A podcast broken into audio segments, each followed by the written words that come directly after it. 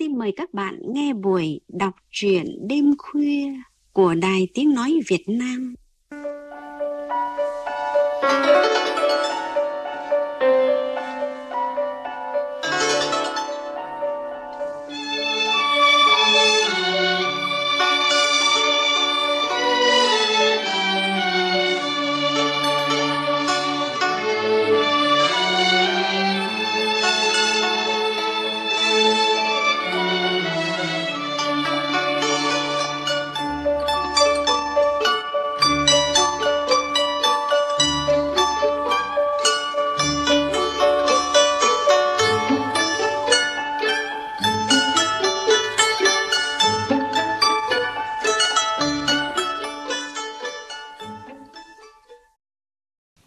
bạn thân mến, coi viết là công việc để chiều chuộng bản thân, đôi khi chỉ cần vỗ về được tâm hồn và trí tưởng tượng của mình là đủ rồi.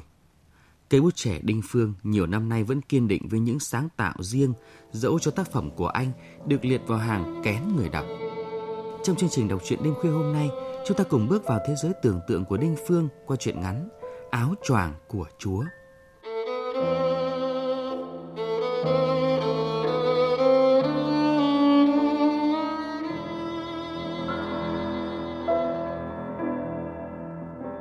Bác tôi về thị trấn sống vào một ngày cuối tháng tư nóng đến sớm, nóng nung người. Những con chó ghẻ thèn lèn lưỡi uể oải nhìn nhau lúc bác đi qua chẳng buồn xuồng. Bác đi tự tin, bác biết nơi mình đang đến như cuộc đời bác vẫn vậy, luôn luôn biết điều mình cần.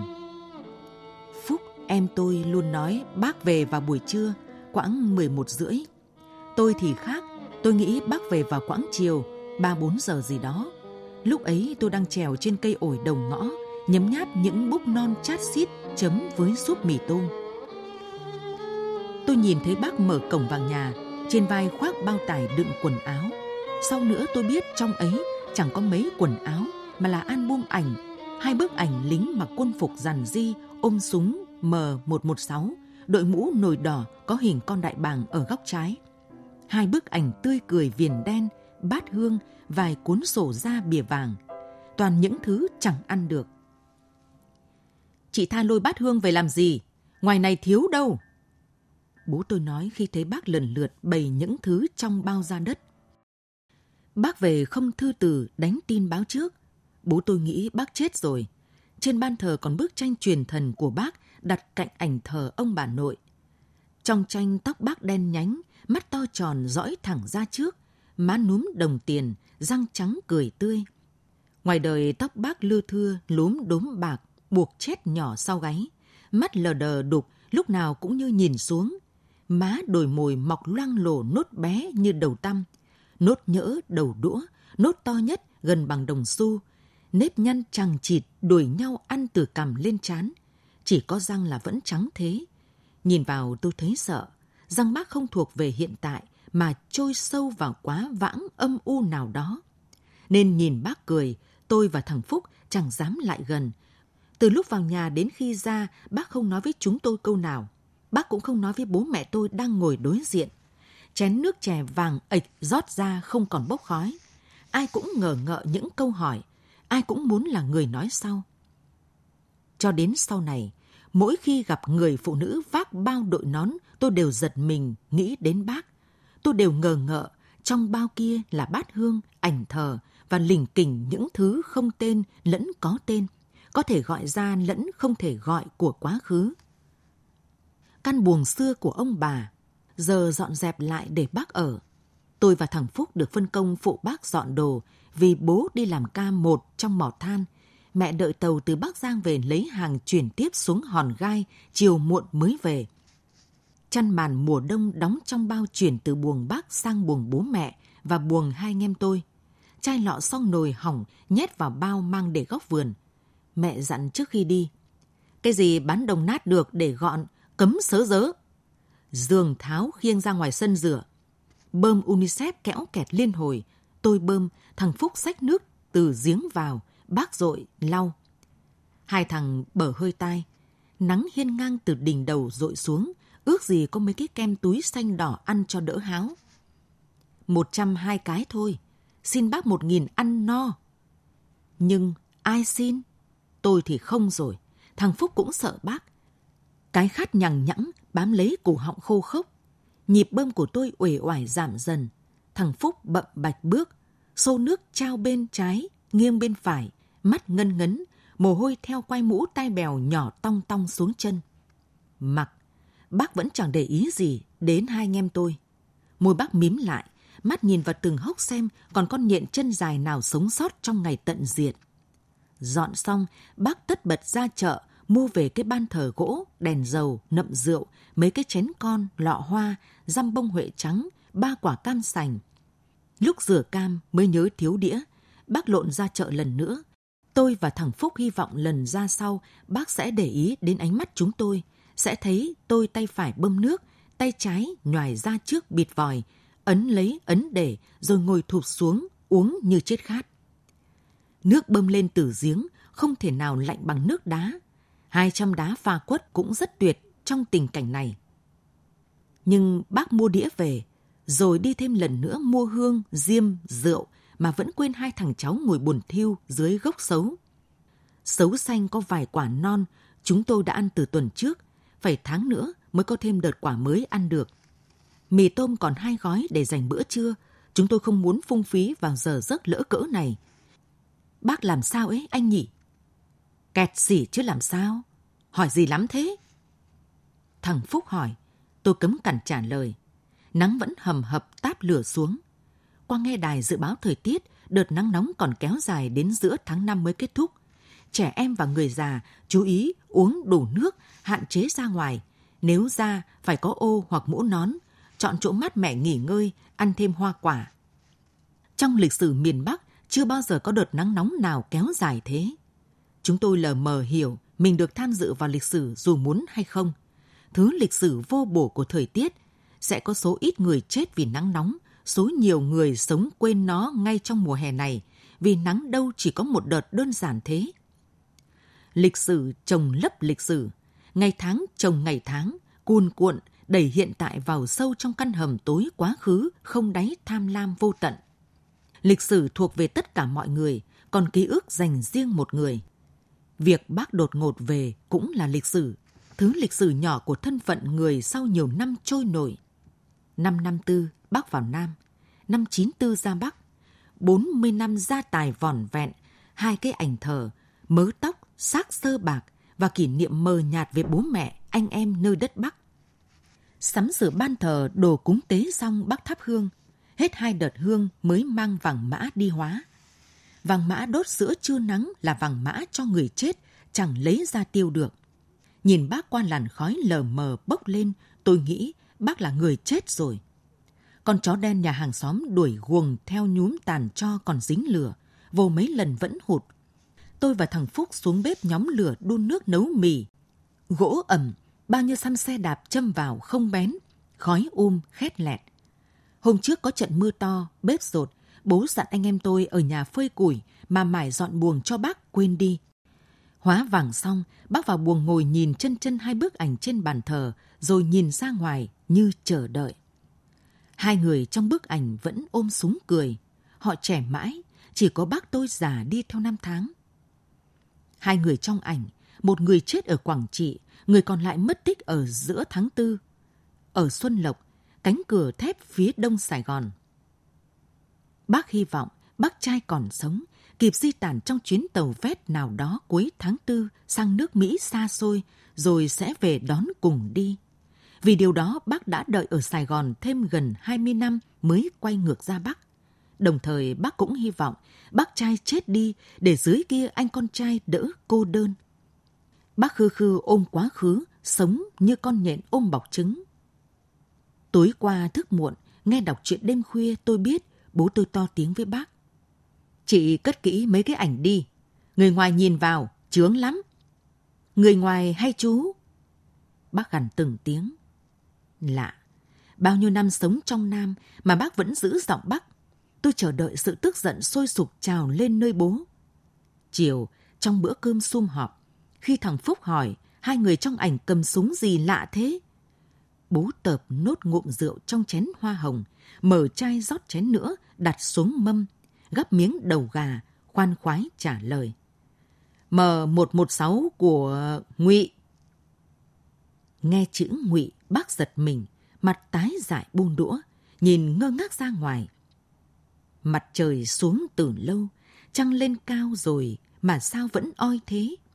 Hai cái quạt con cóc e e chạy, chỉ phả thêm hơi nóng.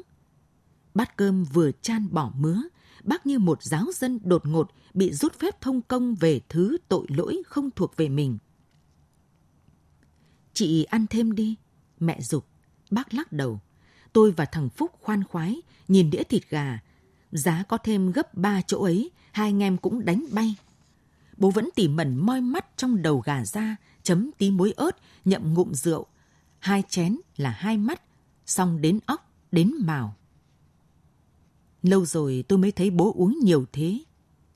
Bố là người chiến thắng, có thể bố vui và hả hê khi gặp bác.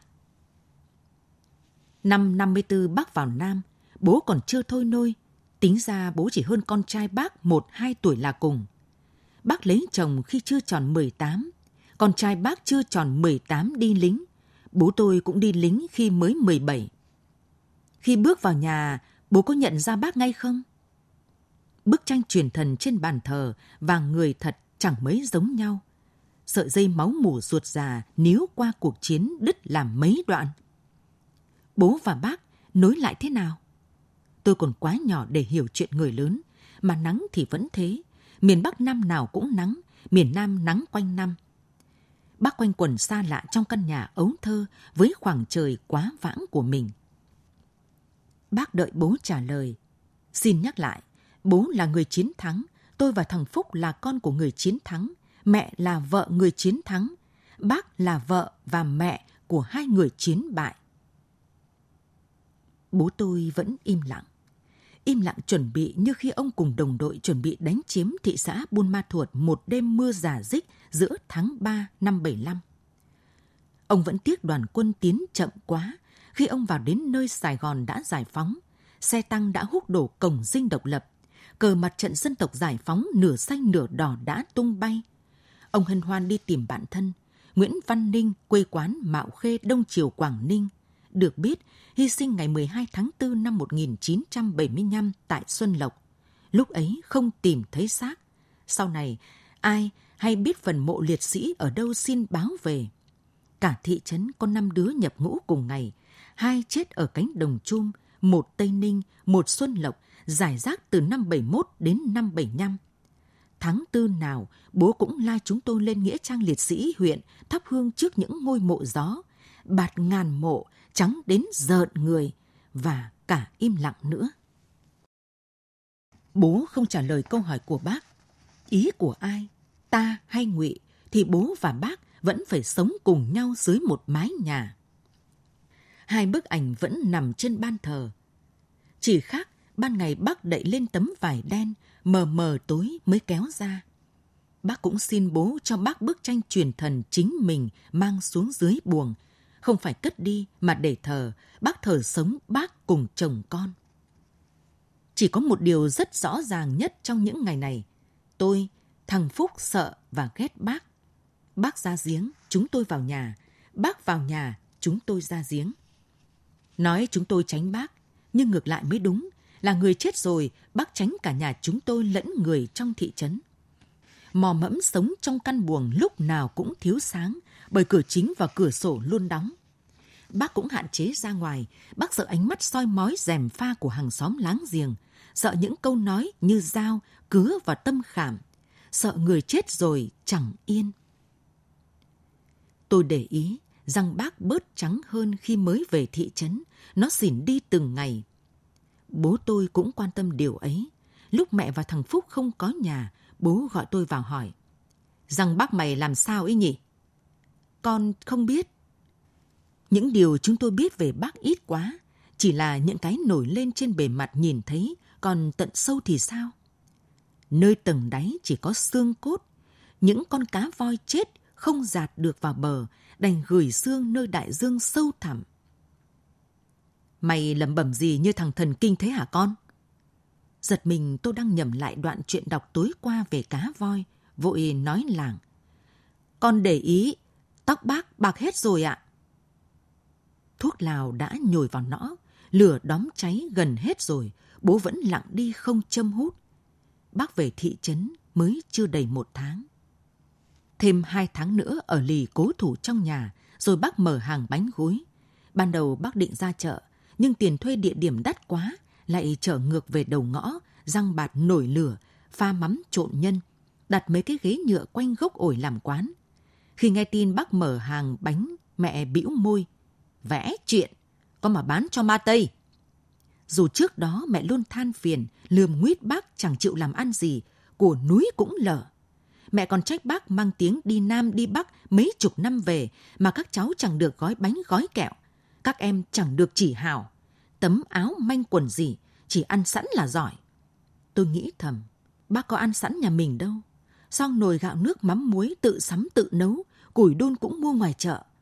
Có hôm bố đi làm ca ba về, mặt mũi đen nhèm, gặp bác y ạch phát củi, liền dựng phát xe gắt lên. Chị làm thế này xấu mặt tôi, hàng xóm biết, người ta cười cho. Củi chất đầy bếp, mà chị phải ra chợ mua, còn ra thể thống gì? Bác đặt bó củi xuống, nhỏ nhẹ. Tôi ngại cô ấy. Bố nghe, chẳng nói chẳng rằng, hầm hầm vác bó củi đi vào như sợ ai nhìn thấy.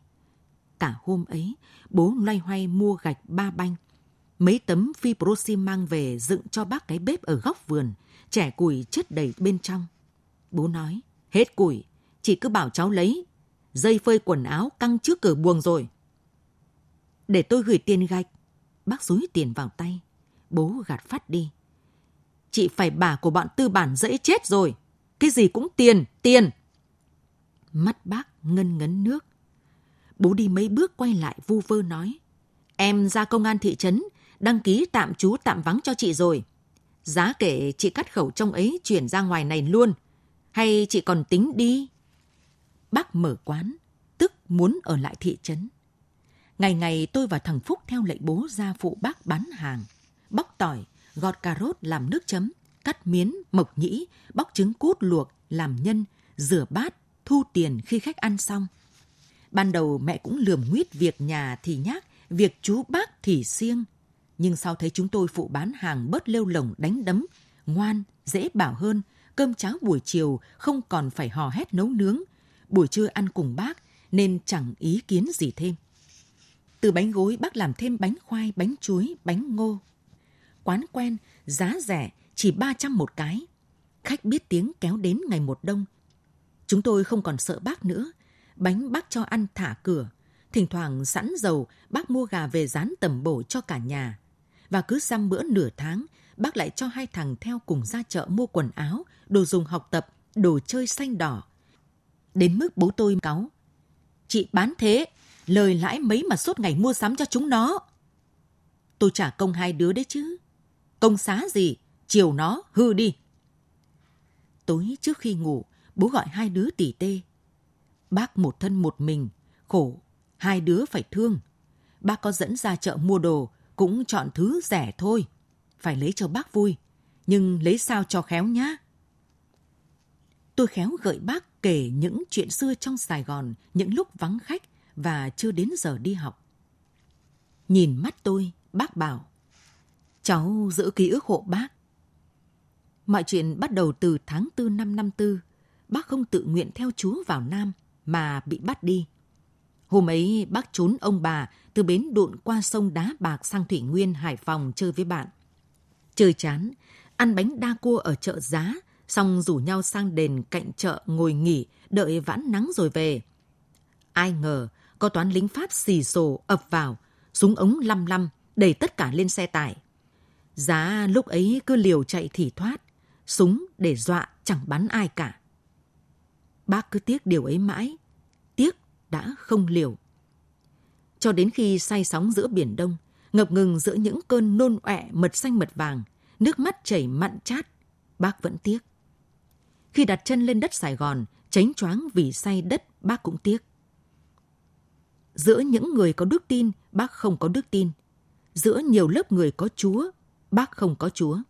Bác chẳng chuẩn bị gì cho chuyến đi, hành lý tiền bạc không, ngay cả một lời nhắn cho bố mẹ ở quê cũng đành xa ngái. Sau này khi bác và bố mẹ mất rồi, tôi có dịp sang đền trợ giá hỏi. Mấy người trong đền 7-80 tuổi bảo chẳng biết chuyện năm năm tư lính Pháp bắt người di cư thế nào. Cạnh đền, chợ giáp sông lệch phiên không mở. Tôi đâm ngờ vực, liệu trí nhớ bác có đúng không? Lịch sử của trí nhớ có tin tưởng được? Hay tôi nghe nhầm? Không, bác còn kể tên chính xác con tàu đưa bác đi trong đêm từ cảng Hải Phòng, USS Montague của Mỹ. Những ngày đầu bác sống trong trại Hà Nội dành cho người di cư Bắc ở tạm trước khi chia đi định cư các nơi. Cũng tại đây bác gặp bác trai, một trong hai người cười trên bàn thờ kia, tên Lê Xuân Giang, mồ côi từ nhỏ, được một giám mục người Huế đi truyền đạo nhận nuôi. Sau ông về Hưng Yên cho về cùng ăn học. Năm năm mốt, giám mục nhận lệnh vào Nam cai quản giáo hạt Bạc Liêu. Năm năm tư, nhờ người nhắn ra bảo vào cùng.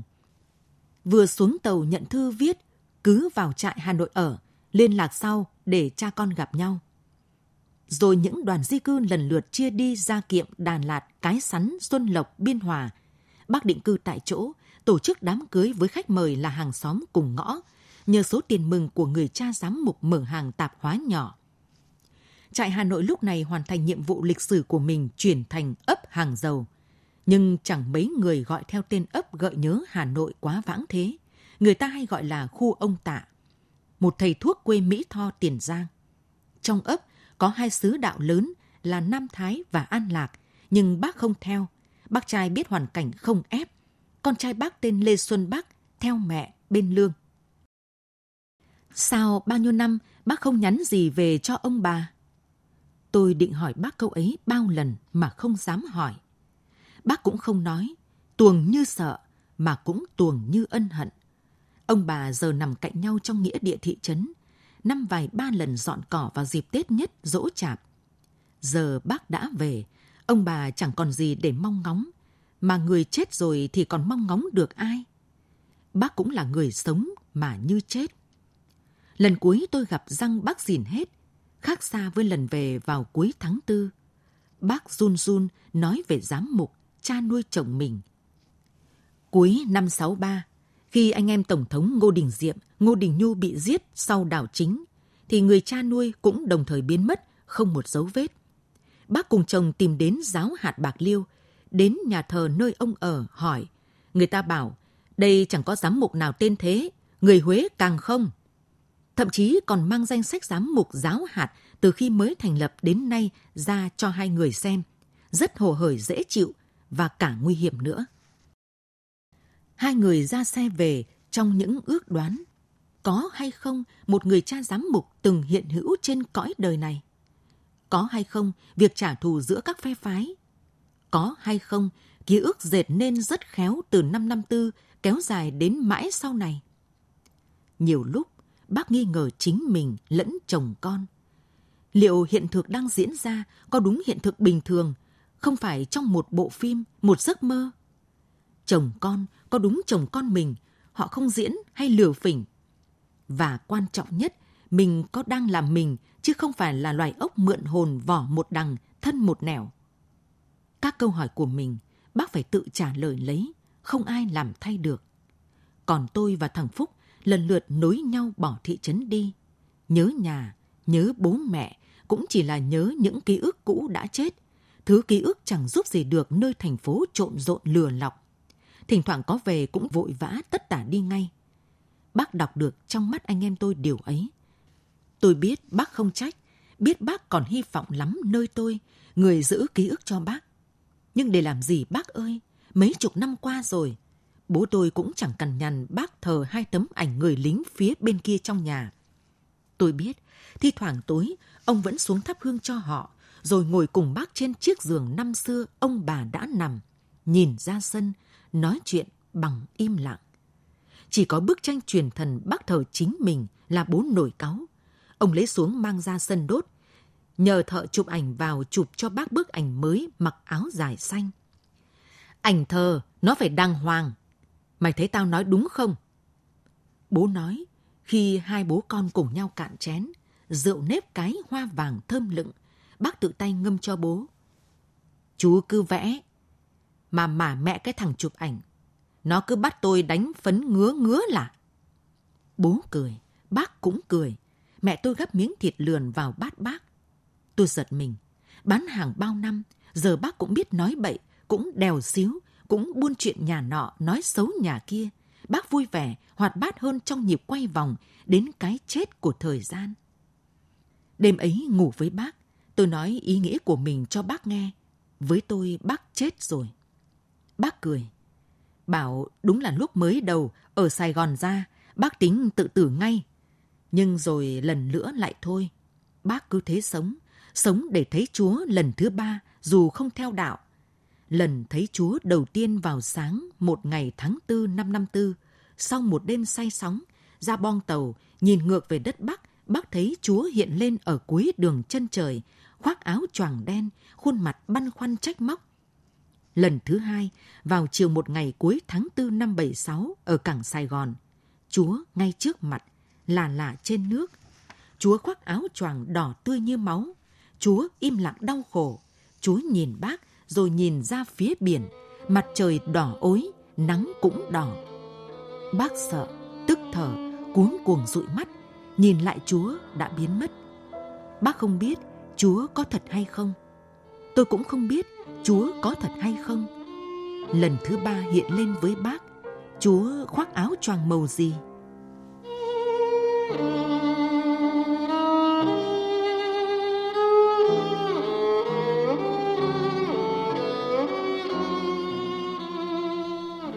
Các bạn vừa nghe chuyện ngắn Áo choàng của Chúa của nhà văn Đinh Phương. Sau đây, biên tập viên văn nghệ có đôi lời bình luận. Thưa các bạn, có những chuyện ngắn dẫu làm ta thích thú từ dòng đầu tiên nhưng lại rất khó để cắt nghĩa lý giải. Dường như sau sự say mê ban đầu, người đọc vẫn chưa có độ lùi cần thiết để lý tính có thể phân tích một cách rành mạch. Tác giả đã dùng kỹ thuật viết nào, giàn binh bố trận những chi tiết gì để có được hiệu quả này. Áo choàng của Chúa là một chuyện ngắn gây tò mò ngay từ nhan đề. Độc giả có thể ngay lập tức liên tưởng đến câu chuyện về những bí tích tôn giáo. Tuy nhiên, tác giả Đinh Phương lại mở ra một câu chuyện dường như không liên quan, số phận của một người đàn bà lưu lạc. Mất tích từ khi còn trẻ, bác của nhân vật tôi đột ngột trở về thị trấn, khiến nhịp sống bình thường trở nên xáo trộn. Những mảnh ký ức lộn xộn, chập chờn, một thứ ký ức không đáng tin của một người sống mà như đã chết, khiến người đọc buộc phải kiên nhẫn lắp ghép. Đây là con tàu di cư năm năm tư, đây là chốn đầu tiên vợ chồng người bác gặp gỡ. Đây là vị giám mục người Huế đã đột ngột biến mất như chưa từng tồn tại. Dường như không thể phân biệt hư thực, mọi thứ cứ đan xen vào nhau, tạo thành một màn sương mù, khiến người đọc càng đi sâu càng hoang mang, càng mơ hồ. Phải chăng, chính lúc ấy, ta cũng cầu mong nhìn thấy tấm áo choàng của Chúa như một sự cứu chuộc cho thứ tội lỗi mà mình đang gánh trên vai.